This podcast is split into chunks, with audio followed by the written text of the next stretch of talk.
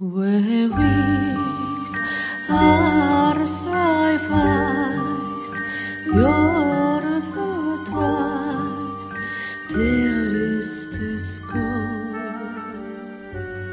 ぼ日課階段山猫便第47夜今夜ご紹介するのは秘密の施設というお話です。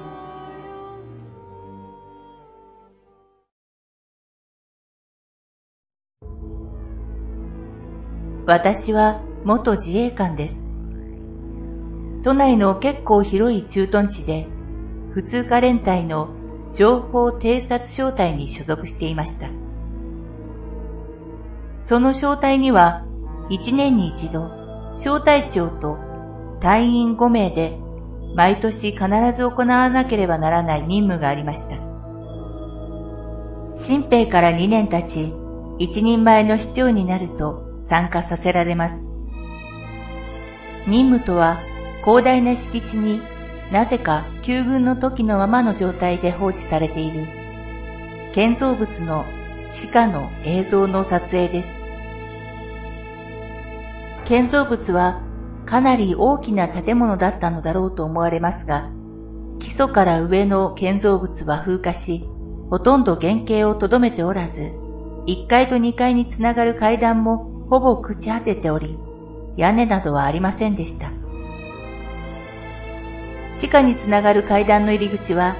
重い鉄の蓋が閉まっており、頑丈な鎖で幾重にも施錠されています。小隊長の命令で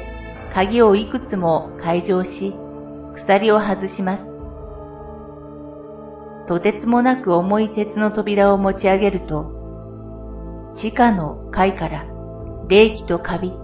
そして錆の匂いが外に吹き上がりました。小隊長の前に、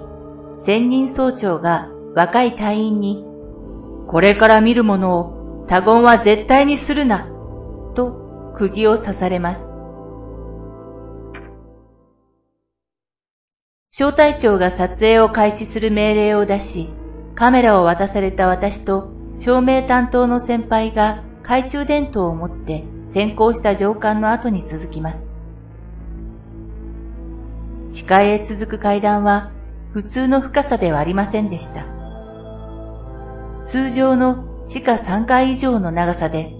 まっすぐに下っていく長い階段でした。あと数段で地下の扉に近づいたとき、照明担当のライトがバンという音とともにいきなり切れてしまい、非常にアナログな大昔の懐中電灯の明かりだけが頼りでした。この時点で小隊長と専任総長が二人で囁き合いながら相談をしていました。地下の扉は三重になっており、一つ目の扉を開けると奥の方からガタンガタンと何かがぶつかり合い、ガチャンガチャンと重い金属のぶつかる音も聞こえてきます。それでもカメラに異常はなく、2枚目、3枚目の扉もギギギッと全員の力で開けました。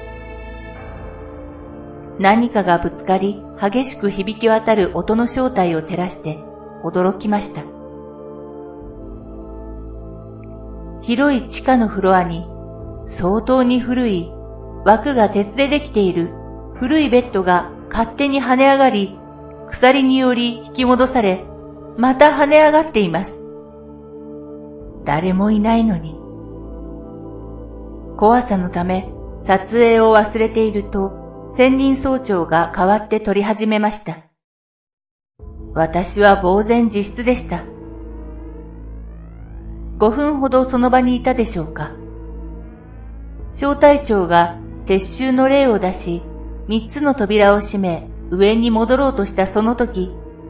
開けろ出せ開けろこの声が全員に聞こえてきました。一斉に全員地上へと駆け上がり、最後の蓋を閉じ、そしてまた鎖でぐるぐる巻きに封印し、その場を後にしました。撮影した映像は師団長、基地司令部に渡し、結局、建造物はまた取り壊すことは延期されました。あそこは一体何なんですか？と班長に聞くと、旧陸軍の病院で戦場で精神をやられた兵士の隔離施設だったんだ、と聞かされました。何度も取り壊す予定があったのですが、重機が入ると、機械がすぐに破損し、